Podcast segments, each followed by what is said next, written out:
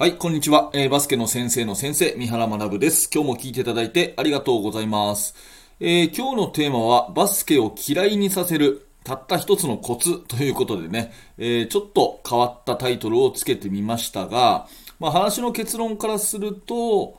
バスケの努力量、努力量ですね。24時間ずっとバスケのことを考えてる、そんな子作りたいよねっていう、そういう話になります。はい。えー順を追ってお話をします。まず、今日の話のきっかけは、えー Voicyのコメント欄でいただいた質問ですね。七海さんからいただいた質問です。七海さんありがとうございます。えー七海さんはですね、いつもあのノートっていう、まあ、プラットフォームでブログを書いてらっしゃって、本当にいい記事が多くて私も読んでるんですが、えーぜひ七海さんの、えーブログも読んでみてください。あの、七海さんぜひコメント欄に、えーブログ貼り付けておいてくださいね。はい。ということで、えー質問読みたいと思います。いつもありがとうございます。質問させていただきたいです。ミニバス男子の保護者です。練習時間の長さが気になっています。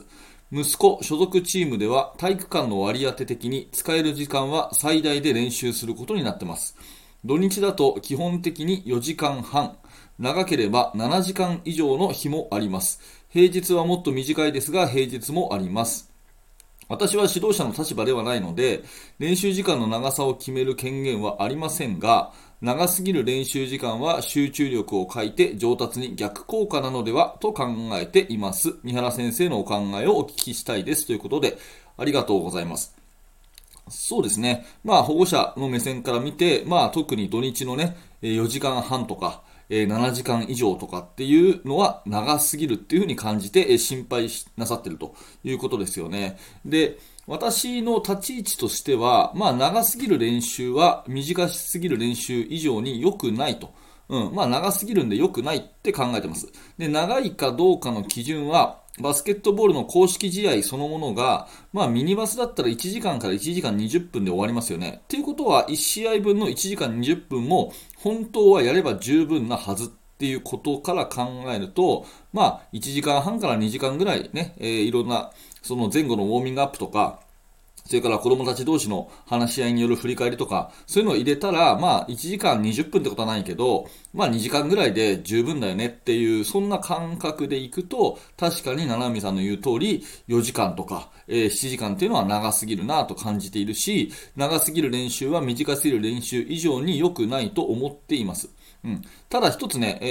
ー断っておきたいのは、このまあ、指導者の方ですよね。平日に加えて土日もそれだけ長時間の練習を行う指導者の熱意は素晴らしいというふうに思うんですよね。まあ、ご自身の中で最善を尽くしている。またその指導で、えー今、この子たちにはこのぐらいの練習が必要なんだということで指導に当たられている。その熱意を否定するつもりは全くないので、えーそこはね、あのーご理解ください。えー長すぎる練習が全て悪いというわけではないし、えそれをやってる指導者がダメというつもりも全くないと。むしろその逆で、えその熱意は尊敬に値するかなというふうに思います。うんまあ、その上でね、私個人の、まあ、感想ということを話をさせてもらうならば、まあ、長すぎるより短すぎる方がいいかなっていうふうに思います。で、なんでそう思うかっていうことを順を追ってね、今からお話をしていきます。えーまあ私はね、あの、中学校、高校の教員として、まあ保護者と三者面談とかね、今まで何百、もしかしたら1000を超える保護者とやってきたかもしれませんが、まあ、ダントツ1位の相談っていうのはこれなんですよね。えー先生、うちの子は全然家で勉強しないんですと。うん、家では勉強する代わりにゲームばっかりやってますと。で、困ってます。これがもうとにかくダントツの1位なんですね。いや、これも時代関係ないと。えーおそらく国も関係ない。えー特に私の中では、男子の方がそうなんですけど、うん、先生、うちの子は全然勉強しませんと。で、ゲームばっかりやってます。っていう、これがダントツ1位の相談なんですね。でなんで多くの家庭がこの悩みを持つかっていうと、まあ一言で言えば、勉強はその子にとってつまんなくて、えゲームは面白いから、この一言に尽きるというふうに思うんですよね。で、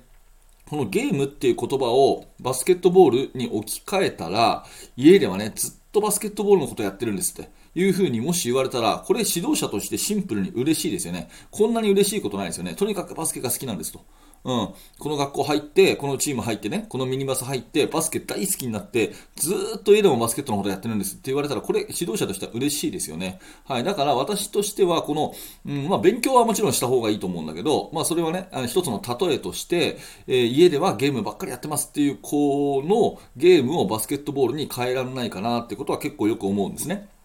うん、じゃあなぜ子供たちにとってそこまでゲームは面白いのかっていうと、まあいろいろあると思うんですけど、例えばね、えー、そのゲームをクリアするっていう目的がはっきりしてるとか、えー、操作性ですね、操作する上で自分が思い通りにそのキャラクターを動かせるとかですね、あとはやっていくうちにレベルアップ、成長が実感できるとか、まあその辺のところが言語化できると思うんですよね。うん。で、じゃあ逆に、えー、勉強は何かっていうと、その全く逆で、え、目的がはっきりしてるゲームに対して、なんでこの勉強しなきゃいけないのかわかんないと。いうことだったり、えー、自分の思い通りに操作できるゲームに対して、えー、できないことを苦手が多い。うん、テストを受けても点数が取れないとかね、えー、っていう苦手が多いってことだったり、まあ、やっていけば、あの、レベルアップとかね、えー、するっていうゲームに関して、えー、なかなか成長が実感できないというような勉強は、まあ、つまらないと感じて当たり前ということですよね。うん。で、加えてね、えー、ここからがちょっとずつ話の本題になっていくんですが、勉強に関してはやっぱりどうしても親や教師からの強制力が働きます。私も親であり教師ですから言ってますけど、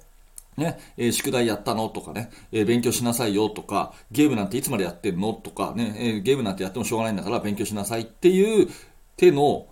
こういう強制力が大人からかかる。まあ、これがなおさら輪にかけて勉強を嫌いにさせる要因なんだと思います。なので、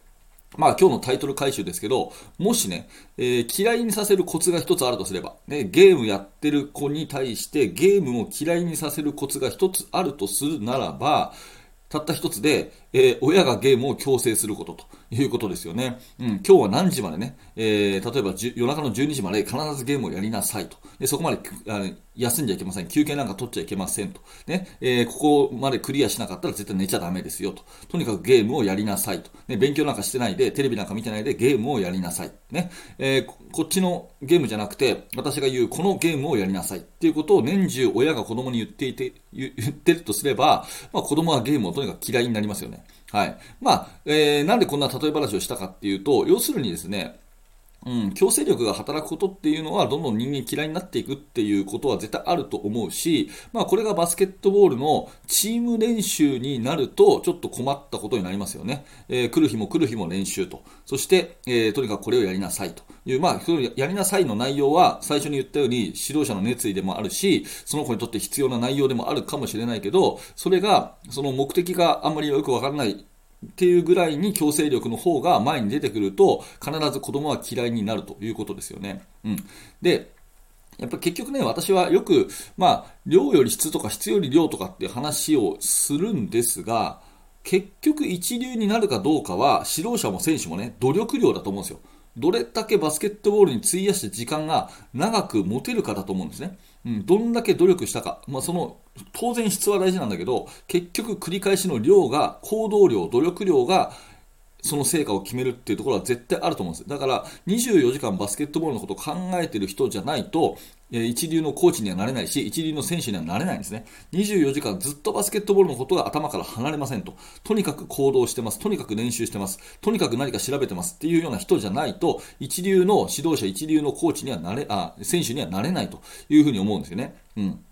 まあ、有名な話でイチロー選手、野球選手のね、イチロー選手がやりますけど、イチローは、えー、高校の3年間、365日かける3年、ね、毎日寝る前の10分間素振りしましたと。全員が寝てるところを私は10分間素振りしましたと。うん、だから、えー、今のバッティングがあるんですと。とにかく努力量が圧倒的ということですよね。365日、たった1日10分かもしれないけど、365日私は素振りをしましたと。だから一郎になれましたっていう、こういう言葉がありますけど、とにかく努力量が圧倒的な人だけが一流になれるんですよ。うん、努力量が圧倒的。であれば、チーム練習の目的は、チーム練習そのものが何時間も何時間もやって、辟易とさせて嫌だなと思わせることではなくて、むしろチーム練習はちょっと短めにしておいて、え、もう終わり？もっとやりたいなって思わせといて、家に帰ってからもずっとバスケットやってるってこう作るところに、チーム練習の目的があるんじゃないかなというふうに思います。もうちょっと続けます。えー、このままお待ちください。話の続きありますので、このままお待ちください。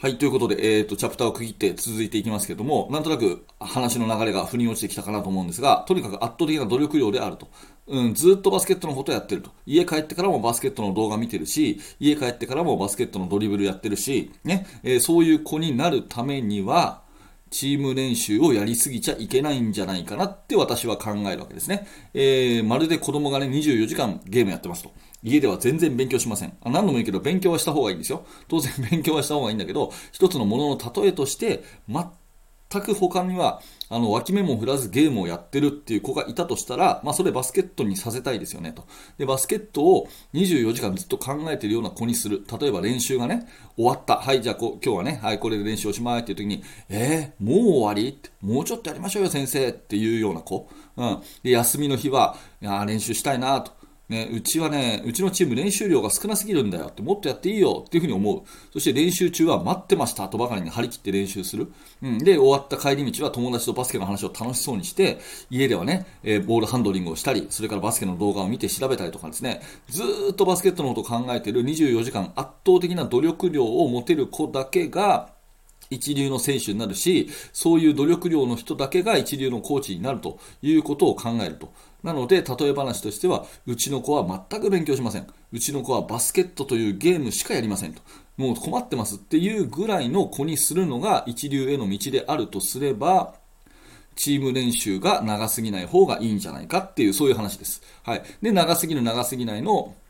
うん、まあ基準としては大体1試合分って1時間半から2時間なんで、まあその前後ぐらいで練習はとどめておいて、で練習頻度もですね、週に6回、7回というよりは、1日2部練というよりは、2日に1回ぐらいとかにしておいて、えー、もっとやりたいなという気持ちにさせることそのものが、えー、チーム練習最大の目的というふうに私は考えているので、はい。なので、えまあ、今日のね、七海さんの質問に対して、確かにおっしゃる通り練習が長いかもしれませんねと、私の考えるその観点から言えば長いかもしれませんねというね、えー、そんな私の日頃の考えを、えー、今日の七海さんの話をきっかけに、えー、言語化させていただきました。はい。何らかあなたの気づきのヒントになれば嬉しく思います。ありがとうございます。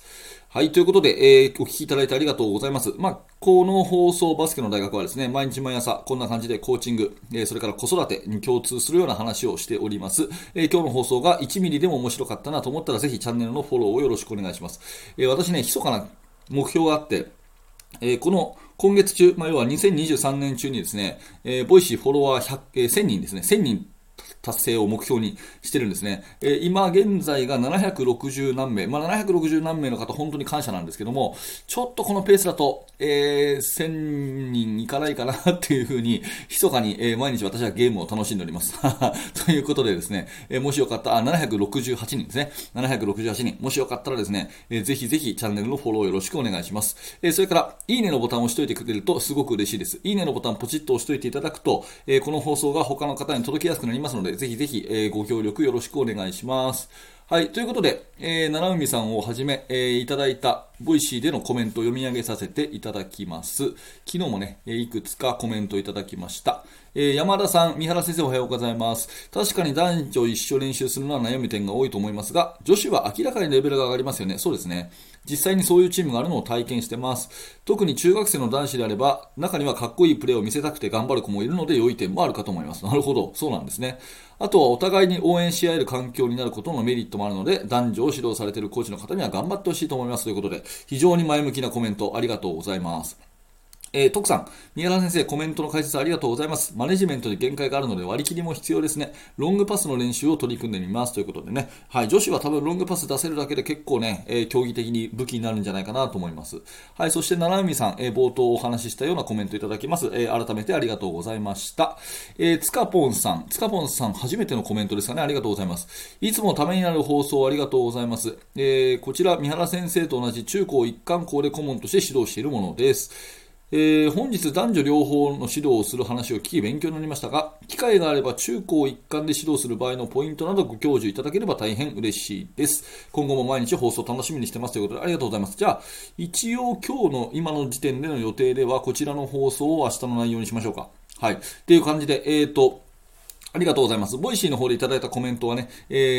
ー、べ、て読んでおります。そして、えー、今日のように一つのそのコメントから放送を取るということもしてますので、ぜひぜひコメントよろしくお願いします。まあ、YouTube の方とかね、インスタとか、あと、うんいろんなところで私ね、情報発信してて、あの、コメントを追い切れないんですけど、この Voicyは、えー、全部読むというふうに決めてますので、えー、ぜひぜひ、 Voicyの方でコメントよろしくお願いいたします。えー、最後にお知らせをさせてください。えちょっとだけチャプター区切ります。はい。最後にお知らせをさせてください。まずですね、えー、先ほども言ったインスタですね。インスタグラムが私の教科書代わりになっています。この話の原稿がですね、全部インスタでアップしてるんですね。えー、なので、原稿を見たいという方はインスタフォローしてください。えっ、ー、と、この Voicyよりももっと短く十数秒で、え今日の内容を復習できますので、ぜひぜひインスタフォローよろしくお願いいたします。あと、SNS、ツイッターとか、まあ、ツイッターって言わないのか。X、それから Facebook、えー、何らか私の方をフォローしていただくと、あの、私が毎日この、えー、放送内容をね、ブログにしてるんですね。えー、なので、ブログね、えー、放送内容を書いたやつをアップして、それをあの、X とか Facebook で流してますので、えー、ぜひその辺のフォローもよろしくお願いいたします。はい、バスケの大学のね、えー、情報を、あのー、届けるツールとして、X と Facebook 使ってますので、ぜひぜひその辺のフォローもよろしくお願いします。え最後、メルマガ登録、えお願いいたします。メルマガ登録していただくと、最初の1つ目で限定の動画をプレゼントしてますので、ぜひお気軽にこのチャプターのリンクからメルマガの登録よろしくお願いします。はい、今日もありがとうございました。三原学でした。それではまた。